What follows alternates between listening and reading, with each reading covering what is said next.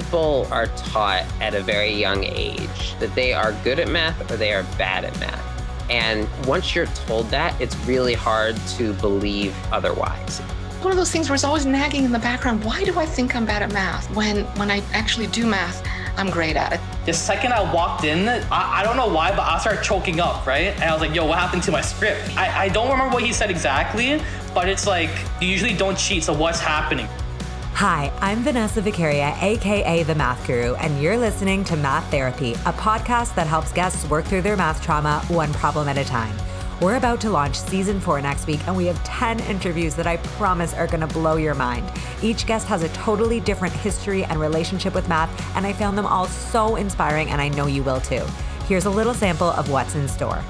The proof of the Riemann hypothesis, considered one of the deepest problems in all mathematics, could be sitting in the mind of a 16-year-old trans woman. We're not doing the richest mathematics if we're not including everybody. For every Marie Curie whose story has been told, there are thousands of women whose stories haven't been told, and we are revisiting the historical record one extraordinary scientist at a time. If you just go, we're gonna learn pulleys, pendulum, like for physics, I wish it was taught being like, look, they're quantum computers, we're trying to look for dark matter, like we're sending rockets to the moon. These are the big things that we're working on. And like, that's why we're learning about a little dumb thing like a pendulum. I do think a lot of people have the capacity to appreciate the beauty in math. And a lot of the time that you feel ownership as a student is when you feel like you kind of made it up yourself. My experience with young people is when you acknowledge the messiness of their past experiences with education and you frame what they're learning in a way of them saying, oh, I understand why I'm learning this, young people will do anything for you.